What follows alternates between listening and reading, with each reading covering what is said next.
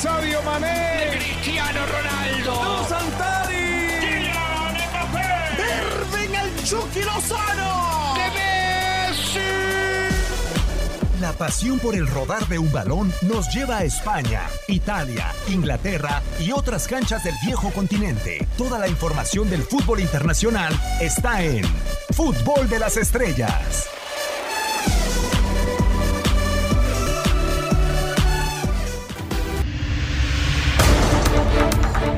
De zurda, de diestra, de rabona, de tacón y hasta de cabeza. Le duela quien le duela. Lionel Messi es el rey del gol. Muy lejana luce ya la temporada 1967-68, año en el que Eusebio ganó la primera bota de oro, galardón que condecora al jugador con más goles en una liga europea. 50 años han pasado y aunque hemos visto a goleadores históricos de la talla de Ronaldo Nazario, Hugo Sánchez y Gerd Müller, pocos hubieran imaginado que un jugador sería capaz de ganar 6 botas de oro. La temporada 2009-2010 marcaría el inicio de la gesta de Lionel Messi. Después de formar parte del legendario Barcelona que consiguió el único sextete en la historia, la Pulga se consagraba como el mejor jugador del mundo. Prueba de ello serían las 34 anotaciones que le supusieron la bota de oro de la temporada de turno. Leo no repetiría en la 2010-2011. Sin embargo, uno y dos años después, es decir, en la 2011-2012 y la 2012-2013, lograría no solo una, sino tres marcas históricas.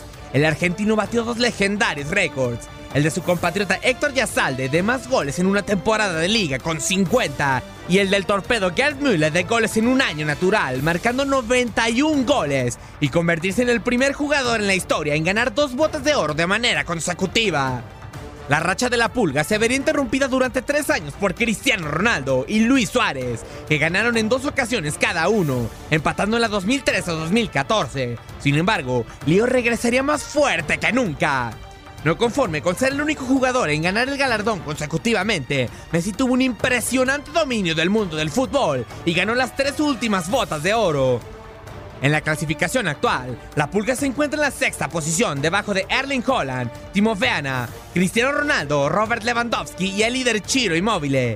No obstante, el rosarino tuvo una lesión que menguó su cuota goleadora por temporada al comienzo de la misma y aún así se mantiene en la pelea.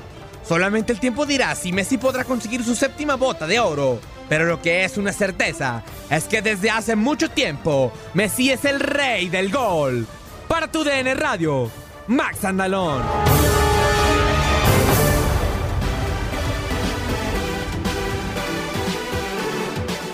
No sé qué sea más sorprendente, Luis, si ver con 30 jornadas ya disputadas dentro de la Liga de España, solamente 19 goles de Leonel Messi, o la cifra que le estamos viendo Chiri Móvil que iba directo a romper el récord de Pipita Higuaín.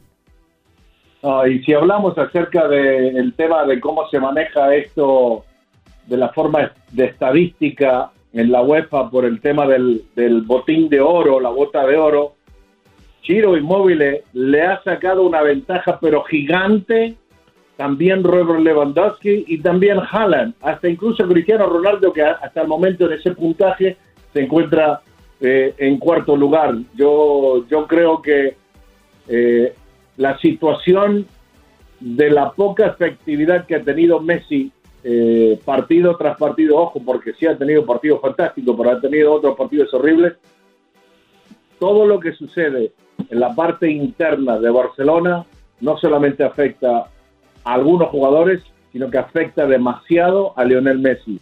Y eso se nota en sus números, en asistencias, en, eh, forma de juego, nivel de juego, los goles, y creo que eh, los responsables directamente de que Messi no esté lo más alto hoy en día y que veamos a Chiro Inmóvil y, que veamos también a Timo Werner por encima de, Lionel Messi con este tema de el puntaje para el, el botín de oro. Eh, solamente la gente del Barcelona, los directivos se tienen que echar la culpa a ellos porque ellos son responsables de todo esto. Y, y, sobre todo, José, porque en esta temporada creo que lo hemos visto más de capitán en los despachos a Lionel Messi que dentro del, de la cancha como tal.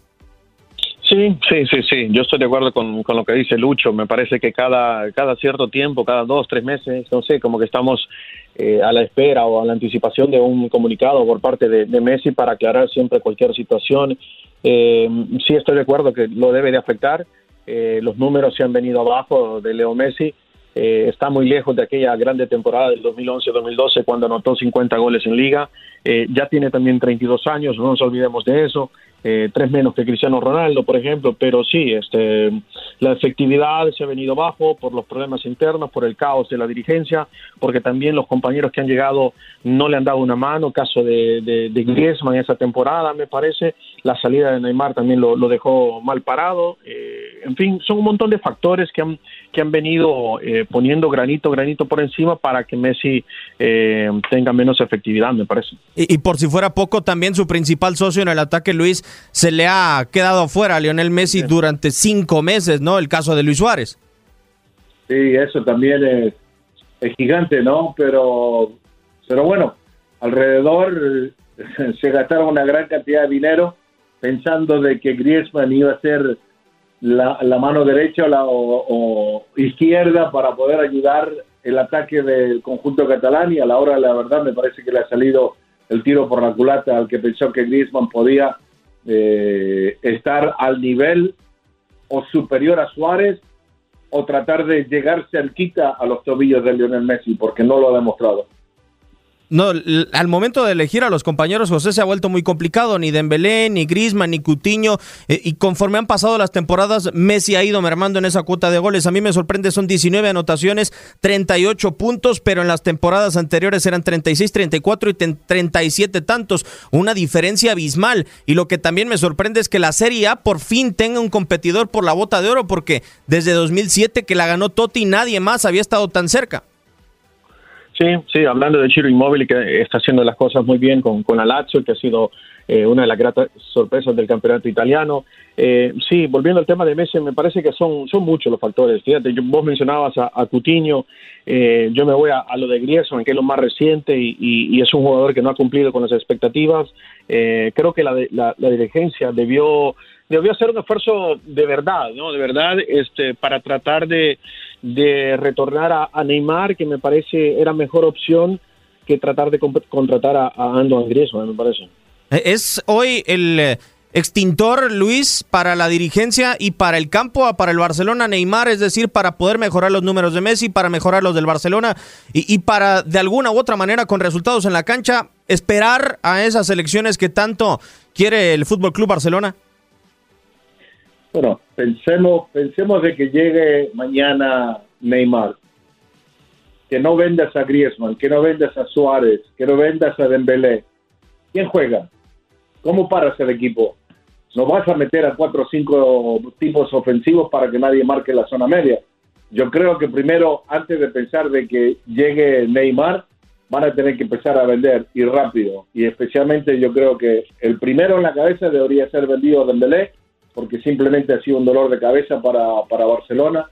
¿Y por qué no pensar en una posible venta ahora ya, antes que baje más su precio el de Griezmann? Y trae a Neymar y luego vuelves a poner a ese tridente, la MSN, que te llevó a ganar una, una Champions League. Cerramos este podcast de Fútbol de las Estrellas hablando del posible destino o del probable destino, si es que lo hay, para Harry Kane. BBC señaló en estos días, José, Obviamente ya se había dado a conocer la cifra, 227 millones es lo que se filtra, me parece estratosférico para un delantero que se le ha pasado lesionado como Harry Kane, pero ¿hay algún equipo que fuera de Inglaterra se puede interesar por él y que no tenga o que no evidencie a futuro una crisis económica? Eh, ¿Cuánto me dijiste la cláusula? Repítemela. ¿200 qué? 27. Uf, yo no creo que haya un equipo, un equipo en el mundo ahora mismo con, con, con, lo que estamos viviendo de la pandemia. No creo que haya un equipo en el mundo que quiera o que pueda pagar esa cantidad o acercarse a esa cantidad, eh, tomando en cuenta que, que, es, que es Harry Kane, que sí, que es, un, que es un buen delantero, que anota muchos goles, pero tampoco, tampoco es Haaland, tampoco es un Mbappé. Eh, me parece que esa cantidad Diego, Lucho, yo ahora mismo no creo que haya un equipo que la pueda pagar. Y, no sé si Luis es capricho de, o por lo menos le están tratando como de dar una cifra a Harry Kane después de las declaraciones que tuvo en pasados días, que no había un proyecto o que exigía un proyecto después de mucho tiempo de ayudar a la directiva, pues Harry Kane se manifestó y la directiva ahora, curiosamente, días después, saca esta cifra. Sí, eh, yo creo que es una locura pensar que un jugador puede llegar a costar más de 200 millones de euros, dólares o libras esterlinas, lo que quiera. Eh, es una locura. Eh, pero si hay un equipo que a lo mejor lo pueda pagar, es el Real Madrid, que le mande los 13 jugadores, eso que tiene o sea, Europa. un momento, o sea, Kane, Mbappé... Espérate, espérate, que no la plata? ¿eh? Bueno, tiene 13 jugadores a préstamo, a 13 jugadores en primeros equipos de primer nivel. Y, ese, y esa cantidad de dinero llega, llega cerca de los 270 millones de euros. Págalo con jugadores, no, no le des plata. Ahora. O sea, me estás diciendo, Mbappé 200, Kane 200 y Haaland 100. O sea, estamos hablando de 500 millones. ¿Y por qué no? Uf. A ver, con los 13 jugadores que tiene el Real Madrid no sé. ¿eh? ¿Cuánto, ¿Cuánto dan por, eh, por su amigo, por, eh, por James Rodríguez? ¿Cuánto? ¿Darán 10 millones? Imagínate, hay que vender y van a vender los 13, son 130, luego falta mucho. ¿eh? vender, a, vender a James, vender a Gareth Bell, eh, a Luca Modric, yo creo que entre esos tres no, no, llegas a 100 millones. No, no, no, nadie, te va a comprar a Gareth Bell, Luis, nadie. O sea, con el salario que, que, se maneja, eh, nadie. Modric, 34 años, ¿cuánto te dan? Eh, bien, yo lo veo muy complicado. Matemáticamente lo veo muy complicado. Sí es cierto, el Real Madrid tiene dinero y puede salir a, pedir un préstamo y se lo dan mañana y no hay ningún problema. Eh, pero no sé si esta burbuja en la cual han vivido los equipos en los últimos, últimos años sea el modelo a seguir por los próximos 5 o 10 años. Eh, desde mi punto de vista, Luis, perdón, adelante. No, no, no te iba a decir, incluso, no, es una locura, es una locura.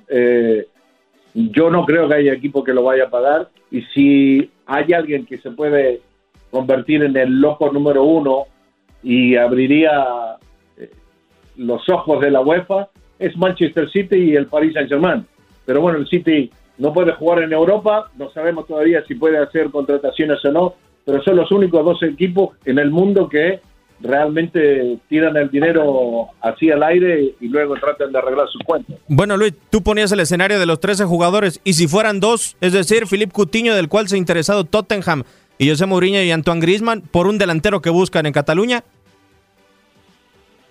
Pero Coutinho ya no vale los 100 millones y Griezmann tampoco vale los 100 millones. Ah, va a ser muy complicado para el Tottenham acomodarlo de esa manera y parece que comienza a ser una novela incómoda para Harry Kane en Tottenham, ¿no, José? Sí, es que, mira, el otro día estábamos con, Luis haciendo eh, Visión Europa, la última vez, uno de los últimos shows, y estábamos viendo el valor eh, de Neymar.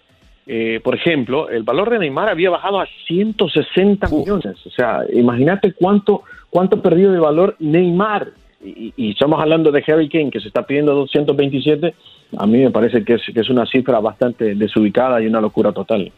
Totalmente de acuerdo. Pues hemos concluido esta emisión de Fútbol de las Estrellas. Luis, muchísimas gracias por tu tiempo, a cuidarnos todos, que vaya que es un tiempo complicado y ojalá que nos volvamos a escuchar pronto. Ah, listo, fuerte abrazo a los dos. José, un placer como siempre, muchísimas gracias y a seguirnos cuidando. Gracias, Diego. Un saludo para ti y un abrazo también para Lucho y para toda la gente. Cuídense. ¿eh?